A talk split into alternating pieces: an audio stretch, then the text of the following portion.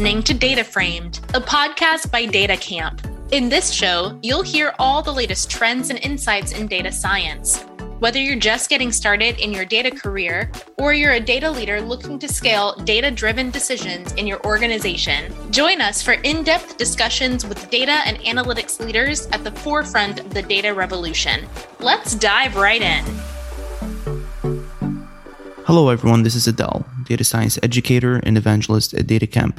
Last week on the show, we had Serge Messis on the podcast to talk about interpretable machine learning. Throughout that episode, we talked about the risks that may plague machine learning models in production. And as these risks grow, what are the tools at the disposal of practitioners to iterate and understand model performance post-deployment? This is why I'm so excited to have Hakim Elakhrass on today's episode. Hakim is the co-founder and C E O of NannyML, an open-source Python library that allows data scientists to estimate post-deployment model performance, detect data drift, and link data drift alerts back to model performance changes.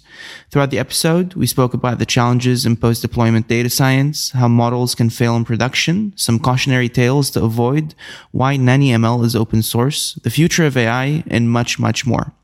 If you enjoyed this episode, make sure to rate and comment, but only if you enjoyed it. Now, on to today's episode. Hakim, it's great to have you on the show. Yeah, thanks a lot for having me. I really appreciate it, Adele.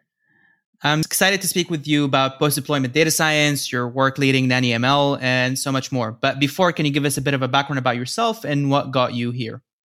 Yeah, sure. So I'm originally American, born and raised in New Jersey. My educational background is in biology, so actually quite far from data science originally. I was mostly working on evolutionary biology and population genetics. And at the last year of my bachelor's, I did a course in bioinformatics, and that was kind of in R and using like a bunch of machine learning techniques for population genetic purposes and also genetics, just genetics in general and stuff like that. And that like really hooked me to the concept of what you can do using programming and machine learning. And originally, I actually wanted to be a doctor. And my idea was like using personalized medicine. That was what I was like super passionate about. So I was like, oh man, using machine learning and genetics, you can get to a point where you can really, on a personal level, prescribe certain treatments and like really help people like at scale, but personalized. And that was something I was super passionate about. And so then I was like, okay, before I go to medical school, I want to go do a master's of bioinformatics. And I ended up moving to Belgium to do the master's at the K U Leuven, which is, it's funny because I know DataCamp is headquartered in Leuven. So it was, it's nice. Uh, it's a nice city. And basically my motivation behind that was pretty funny. Uh, I wanted the highest, cheapest master's program that existed for bioinformatics. And you end up at the K U Leuven. It's like ranked twenty-nine in the world, and it was six hundred euros a year.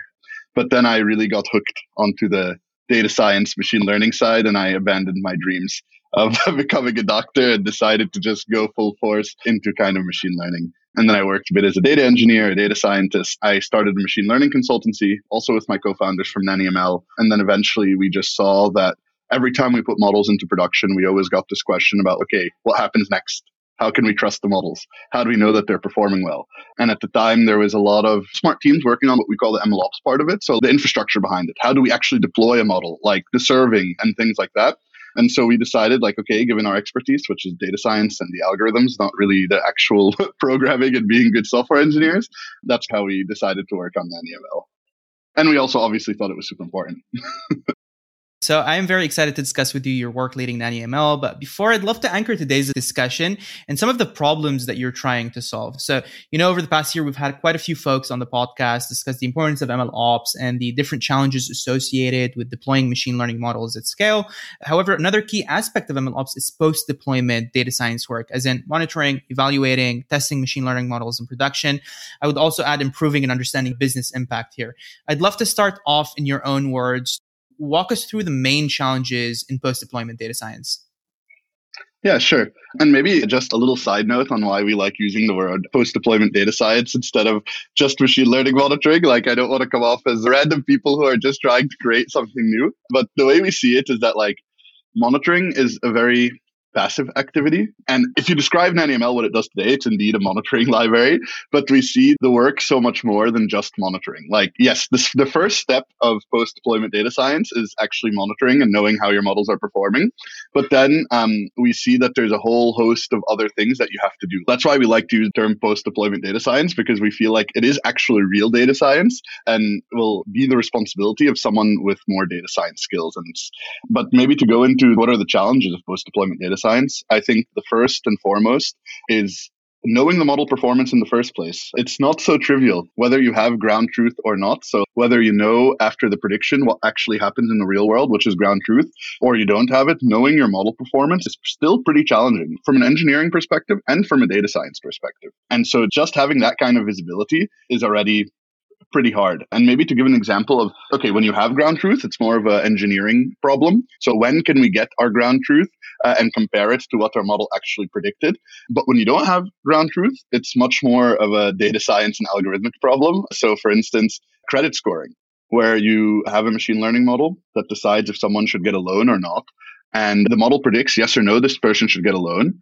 And then when do you know when that prediction was correct or not correct? Either the person has to pay back the loan or they don't pay back the loan. But either way, it's very far in the future. So you cannot calculate the performance of your model in the traditional sense. And then the second challenge, I would say, is models fail silently. That's, you know, one of our taglines. And basically the problem with machine learning models is that if you give it data in the right format, it will make a prediction. Whether that prediction is right or not, that's not the model's problem. And so, yeah, software, for the most part, can fail loudly. So like you have a bug, an error, it doesn't run. So you know when it's not working. But with machine learning models, you actually don't know when it's not working. And so that silent failure is really problematic. And then a third challenge, I would say, is that most data drift is virtual. So we didn't get into the nitty-gritty technical details yet, but basically, data drift is when you have a change in distribution of your input variables to your models, and most of it is virtual. And what does that mean is that it doesn't actually impact the performance of your models. You have data drifting all the time, but your model can actually handle it. So if you were just detecting when the data changes, you're going to get a lot of unactionable noise and you won't actually be able to do anything with that information. And then I would say finally, which is the most complicated one, and I would say probably a lot of data scientists still don't have that much experience with it, is the feedback loops. So you have the relationship between the technical metrics in your models. They might change, but in general, just having a lot of machine learning use cases where you're taking like predictions on a customer base, for instance, and you have a model that takes prediction on a customer, and then the a different department does something, like imagine a churn model that decides who will cancel a subscription or not, and you predict someone will cancel their subscription, and then the retention department sends them a discount. And then the next month or whenever your model's running again, you make a prediction on that same customer again. So then the model is actually impacting the business and the business is impacting the model. And you have these like very interesting feedback loops where the model performance will definitely change. And, and then Uh, you can have things where, like when you were building your model, you run a bunch of experiments and that you had a business metric of keeping churn below five percent. And to achieve that, you needed a, a R O C A U C, for instance, of zero point seven. But then over time, actually, the model performance has to go up, Uh, maybe to R O C A U C, to achieve the same business results. Because maybe in the beginning, you were able to easily detect the people who will churn, and you took the first steps to stop them from churning. And then the people that are later going to churn, they become harder, or other weird things can start to happen. So there's definitely lots of challenges still once a model is put into production. I love this holistic list, and I definitely agree with you that this is definitely a problem that is foundational to the industry if we're going to be able to really derive value from data science at scale. You mentioned here the models fail silently component, right? Can you walk me through the different ways machine learning models fail silently and why? Yeah, sure. So yeah, I already mentioned that most models fail silently. I would say there's two main ways, data drift-induced failure and concept drift-induced failure. So basically, data drift-induced failure is when the input data to the model has changed to the point where the model has not seen enough data in the new distribution to make good predictions.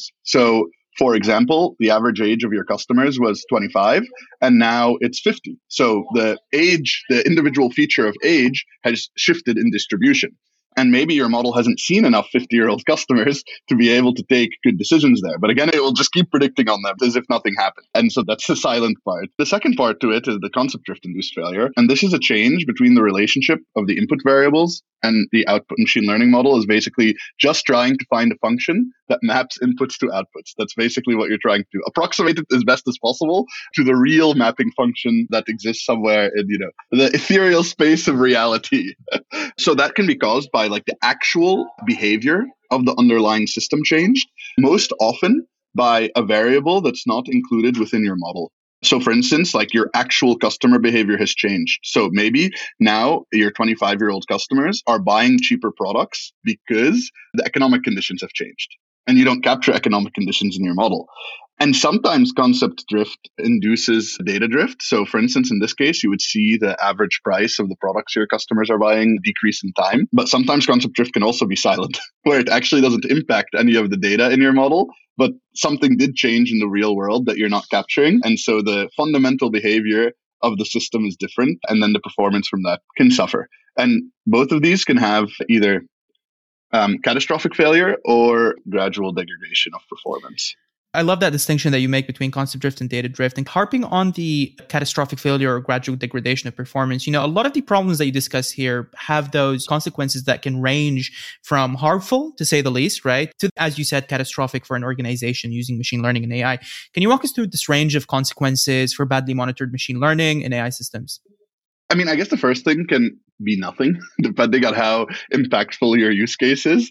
That's the funny thing in this kind of space, is that your model is only as valuable as the underlying business problem at the end of the day, right? So if it's a model handling some fringe cases or something in your company that doesn't generate a lot of value, then if the performance changes, maybe nobody will care, right? Or maybe, depending on your processes in your company, the model doesn't actually do anything by itself. Like maybe it outputs data frames and then they're imported into an Excel, and then that's shared with business, and then business looks at the results, and then there's actually no automated process in there. So it could be that it's less important to monitor. And I would say that's the lowest thing. Then you have like gradual degradation. So yeah, maybe just one thing, like monitoring becomes essential, like really essential when it's uh, when your model's in like mostly automated systems, right? It's important before then, because then you want to know the business decisions you take on top of it, if they're okay or not. But if it's like in a churn system where if a model predicts someone is churning and then an automatic email campaign goes out to give them a discount or whatever, however your company wants to manage churn, that's when monitoring is really, really important. And so gradual degradation is just over time, the data is drifting a bit and your model just becomes less and less performant. That can be a little bit like the feedback loop thing that I mentioned before, where over time, you're already identifying the people who are more likely to churn and you're getting them out, or like you're stopping them from churning. And so then the people over time just become harder to detect, right? And things like that. And your model just gets worse and worse, but it's not anything catastrophic. And maybe it causes a ten percent loss in performance. And again, this all depends on the underlying use case, right? In some use cases, ten percent loss might be like whatever. In other use cases, ten percent loss might be like fifty million euros. It's really depending on whatever business use case you're working on. And then you have catastrophic failure, which is a lot worse. We've seen a few of those in the data science space. I always point out to Zillow, where they basically systematically overpriced seven thousand houses by three hundred million. And then it just collapsed. And actually, their market cap dropped by thirty billion dollars. So that's, yeah, yeah. And they fired the entire company. Like they, they shut down the division that was buying and selling houses, and they fired everybody.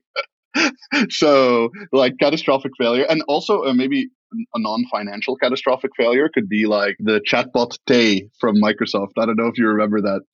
The the one that was spewing out a lot of harmful content that was trained on Reddit content. Yeah, yeah, yeah. yeah. That got racist and terrible real yeah. fast. So these are kind of the catastrophic failure where maybe you're introducing some systematic risk that you don't realize, and then all at once it just collapses and lots of bad things happen. And then finally, I would say there's discrimination and bias. And the main impact from that is like, yeah, it's not moral. It can be pretty bad P R. It's just not good. And it can be that when you built your model, that you didn't see bias in certain demographics because you didn't have enough of them in your data.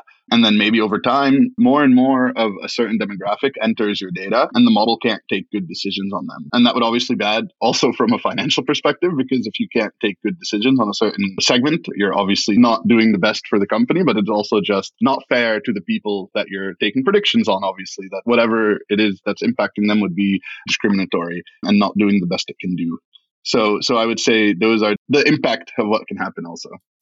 That's really great. And do you mind expanding maybe into that Zillow case study just for a bit? Because I think this is a very interesting case study for data scientists that are deploying machine learning in the wild, especially once you have data science becoming foundational to the company's business model. So do you want to expand maybe on how that failure happened, as well as the underlying issues that led to that catastrophic failure?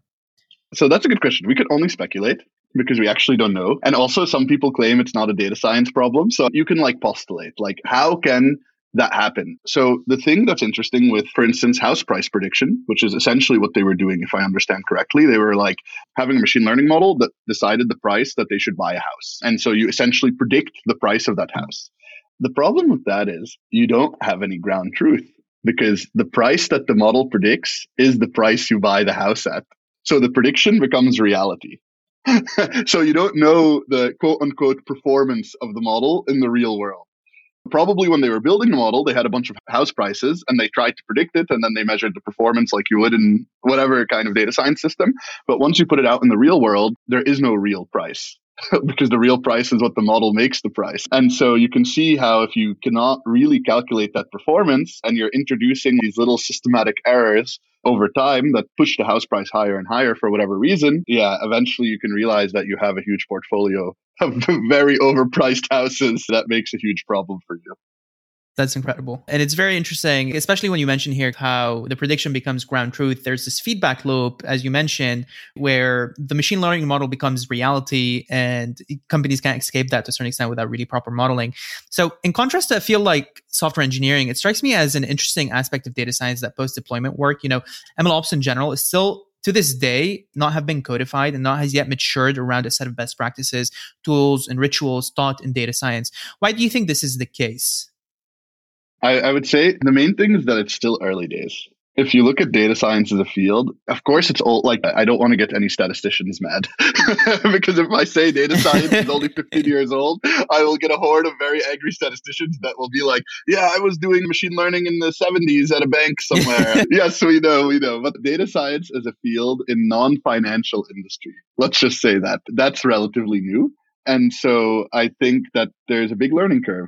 And it also comes with the concept of risk as well, by the way, because you have these financial institutions who have been doing this modeling for the past seventy years, I think maybe even longer, and they developed all of these processes around handling the risk that comes with taking decisions based on mathematical modeling. They have entire risk departments, validation. They have this whole process. The government even regulates it, right? If you want to do a model for a credit scoring, the government has benchmark models that they compare your results on. Like, it is extremely regulated and well known how to handle that. And I think the problem is when you have, for instance, like a grocery store or a media company who doesn't have a risk department and they don't have any kind of inherent understanding of risk, starting to take decisions based on models and like really can really impact their company strategy, right? Because if you think of like a churn model, if you see a lot of customers are churning, you might say, oh man, we have to change how we're doing our marketing, or you could really take big decisions based on what is coming out of out of your machine learning systems. But I think it's mostly chalked down to it being the early days and people not having, in general, a lot of experience with these kind of things. And to be honest, as much as us data scientists love to feel that data science is already everywhere, there's not that many models in production, unfortunately. It's still very early. Like, you know what I like about being a monitoring company or NannyML uh, in general is that it's a very good litmus test for whether a company actually has models in production. Because sometimes I feel it's like, yeah, we have models in production, we're doing data science, and then it's, oh, cool, so you can use NannyML or another monitoring library. And it's like, oh, no, we're not ready for that yet. And then the models are not actually in production. Yeah. It's just, it's kind of funny.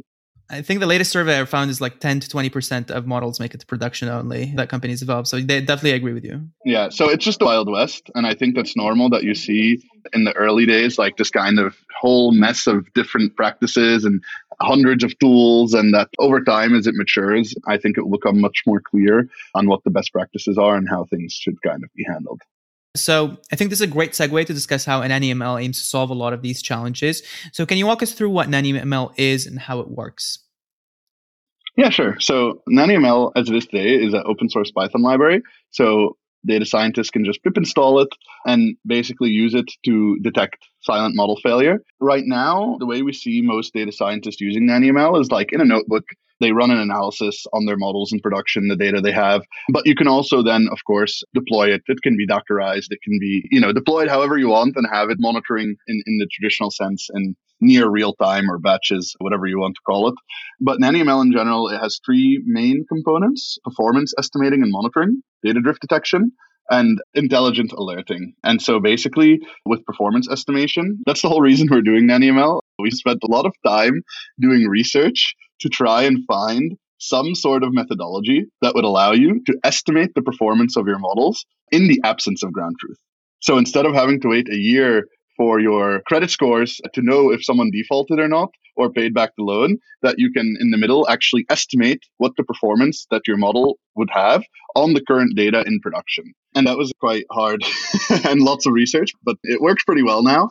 I'm probably not the best person at NannyML to go into the gory details of this. Like, I'm a data scientist. I'm not the research guy, but I can. I, I will try as best as possible to explain it. And then my data scientists will all yell at me and say that I'm stupid. No, I'm just, just kidding. But basically, my understanding of it is that, at least in classification models, your model, it outputs two things, a prediction and like a confidence score, basically. So you basically know if you have a class zero or one and how confident your model would be about that score.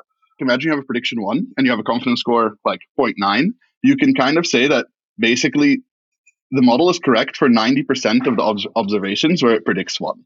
And you can use some magic from there to basically reconstruct an estimated confusion matrix. And from there, it seems that it captures all changes in performance that are due to data drift, actually. And from the estimated confusion matrix, you can just get an estimated R O C A U C or an estimated F one or like any machine learning metric, and it's estimated without the ground truth. And it seems that if there is a change in performance and it's due to data drift, we know that the performance has changed and we know by how much it has changed because you get the actual performance metric. And as far as our experiments can tell, it can do that quite well and quite consistently across all use cases and all kinds of data sets. And then the hard part is concept drift, of course, which so we cannot capture change in performance due to concept drift quite yet, but it's something that we're quite researching quite well. And also probably that explanation was not extremely coherent. So please go read our docs and you'll get a much better explanation than what I just gave about our performance estimation.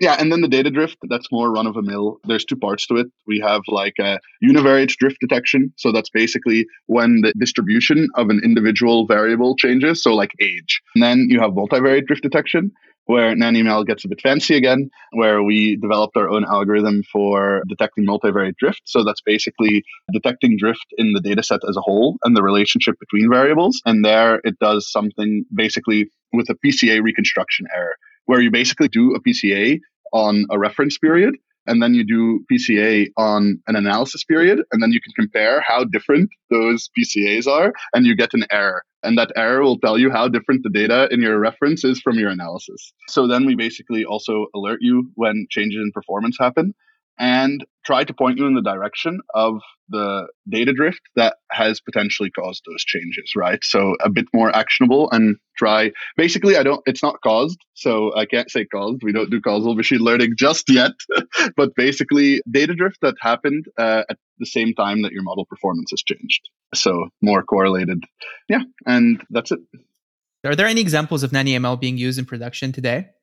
So since we went open source, we've seen, uh, and this was our hunch all along, is that the performance estimation would be particularly useful in like credit scoring. And so we've identified a bunch of users in the financial industry using NannyML for credit scoring. And when people come to ask us about NannyML, it's often from like that financial industry and credit scoring. Uh, but that's that kind of goes to the importance of the underlying use case and how obviously you don't want to give loans to people who shouldn't be getting loans, and the financial incentive there is very high. So if we can help reduce the error there, then obviously they're going to be very happy to use NannyML. And one of the sad things about being open source is that it's relatively hard to know who's using your software and what they're using it for. We try to identify people using it. We try to talk to who we would define as our ideal user and see who's using it, who's not using it, how are they using it. But in general, it's pretty hard to identify them. And Basically, we also, because we're still, obviously everyone should be doing this, but in the early days, it's super important to work closely with users as well. So we have a series of design partners where we basically work together with them to deploy NannyML, iterate on the library and things like that. And there it's really varied, like from churn prediction to demand forecasting and things of that nature. So it's really all over the place there. Yeah. So one thing that I found interesting about NannyML is that it, you decided to make it open source. Can you walk me behind decision-making here for why making NannyML open source? And what are the pros and cons of going open source as a up-and-coming machine learning package? Yeah, so we were doing, like I said, we were doing a lot of research behind our algorithms, and we spent quite a long time working with design partners. So we had like real-world data and things of that nature to run experiments and make sure that we can build algorithms that work well. But the kind of feedback we were getting from our users were like, okay, we're data scientists, and if we're using a novel algorithm, like we need to know how it works. Like we can't just trust you that we're just going to send put data into the system and get back some results, and we don't know exactly how it works, and just trust that our performance is all fine and everything is fine. So that was this kind of consistent feedback that we were getting. And then from there, it was like, okay, our users want to know how this works. And then we're like, okay, if they know how it works, then it might as well be open source. But in general, also for widespread adoption. Like before we were open source, we were kind of like this no-name Belgian startup, having our design partners and like getting feedback was very slow. Basically, because we're working with these big enterprises, they don't have that much time. Iteration is hard, and then we were like, "No, this is not nice. Let's like let's go open source." And that's, I think, what makes the most sense for a lot of data science products. So basically, we just wanted to reduce friction, allowing as many people as possible to use it and to give feedback, and ultimately building a better product for the data science community. And I would say the main con behind being open source is essentially as a startup, you have to find product market fit twice. So for your open source solution, so you have to get mass adoption of your open source solution. And then after you've done that, or when you're well on your way to that, you have to build a paid offering so you can still exist as a startup. And then you basically have to find product market fit for your paid offering as well. So that's definitely a big challenge.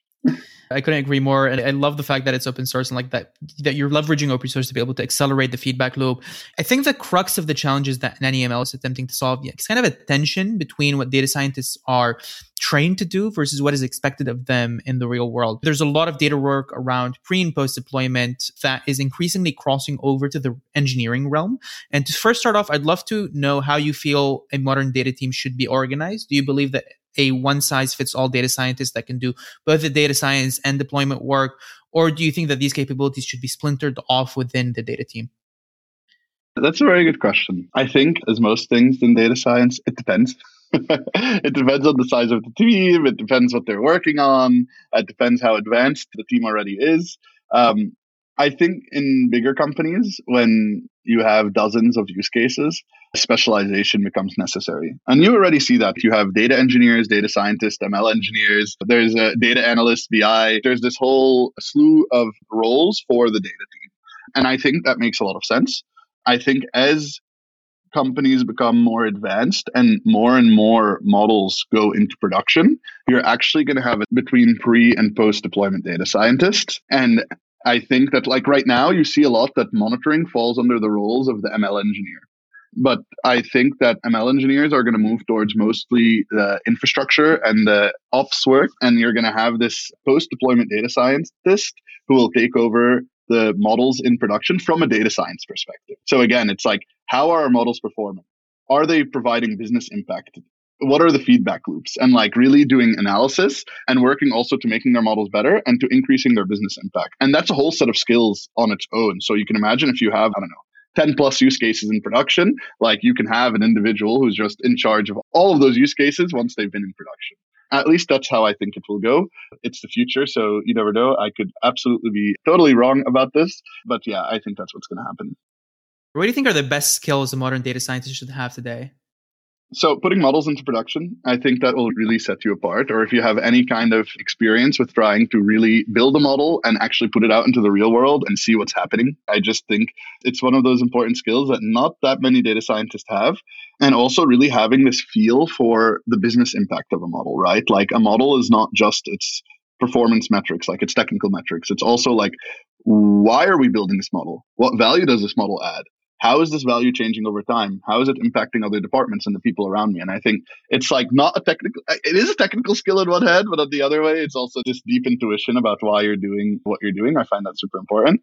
Yeah. And just being able to detect these changes in performance, understanding these new concepts like uh, data drift detection, concept drift, and just really knowing them well and being able to use tools that allow you to do that. Of course, I'm biased in all of this because I, because NannyML is what I'm working on, but I genuinely also think that as well. Um, yeah. Now, as we're closing out, Hakim, what are the top trends that you're looking for within this space that you're particularly excited about, both in post-deployment data science, but also in data science in general? In post-deployment data science, I don't... It's hard to say. That's really, really early days. I, I maybe in more like MLOps type things, like I'm really happy to see all of these kind of frameworks coming out that make the engineering side of putting models in production much easier. Shout out to our friends at like ZenML. That's like this up and coming framework for MLOps, and they're really great. And I see a lot of the work they're doing, and people actually ask us if we integrate with them and things like that. So I, I really like these kind of tools, and they're also open source. So plus one for that. And and that makes me really excited that people want to get models into production and that there's people working on these problems. So that's really cool. I think in data science in general, I really like anything that's generative. So like DALL-E that came out recently, and you see all these insane images, or G P T three in general, like just the text that it can produce and things like that. That's like, I don't know, it's super exciting. Although I do not, I do not buy all the hype about A I. And I don't know, there was this Google engineer recently that said that Google A I is sentient. And I'm just like, no, it's not. Yeah. no, no, it's not. Yeah, I don't buy it either. Yeah, yeah, yeah I, I don't, I don't buy that. But I do find it cool. The A I community is rarely united over things, but this one like was very much so. Like the A I community is super united over not being. This is not sentient. Yeah. yeah, yeah, indeed, indeed. It's like, dude, it's just, it's a bunch of functions put together, please. Like you trained it on like an insane amount of data. Of course, it's going to tell you that it doesn't want to die, or like, it's kind of funny because it's not like, it's not weird that A I or machine learning models trained on text or language that's by humans, that it would then exhibit the same behavior as humans when you ask it those questions. Like it's very interesting. But yeah, all that generated stuff, I find it super fun and super cool and also very useful. Likewise, I'm super excited about what's ahead as well with G P T three and DALL-E. Now, Hakim, before we wrap up, do you have any final call to action to the audience? Yeah, I think the first one is a bit cliche, but uh, data science work is very impactful. And I think a lot of people don't realize how much it can impact people, society in general. And actually, it's a pretty powerful tool. And so it's like this cliche of don't be evil. Like be be be conscious of your power as a data scientist and what your models are doing and how it might impact people in society, and really be conscious of it, because I think it's sometimes taken very lightly. It's very funny. I was having a conversation recently with a software engineer. He asked, oh yeah, how come there's not like this machine learning system that just analyzes all the cars on the lo- road and detects if someone is a drug driver or not? And I was just laughing, and I'm like, I don't think that's allowed. And then he was just like, yeah, as a software engineer, I never have to think if my work is allowed or not. I just build. And I'm like, yeah, indeed. That's why it's important to have A I ethics courses in yeah. in different yeah in different programs. Yeah. Yeah, indeed. So I think that's, yeah, just be conscious of it. Don't be evil. And then, of course, if you're having models in production and you're interesting to monitor the performance, yeah, check out NannyML. We're on GitHub. It's totally open source. We'll be open source forever. Uh, our core algorithms will always be open source. Our research will be open source. So yeah, great to have anybody in the community that, that finds this interesting. That's awesome. Thank you so much, Hakim, for coming on DataFrame. Yeah, no problem. Thanks, Adele. Thanks a lot for having me. You've been listening to Data Framed, a podcast by DataCamp. Keep connected with us by subscribing to the show in your favorite podcast player. Please give us a rating, leave a comment, and share episodes you love. That helps us keep delivering insights into all things data. Thanks for listening. Until next time.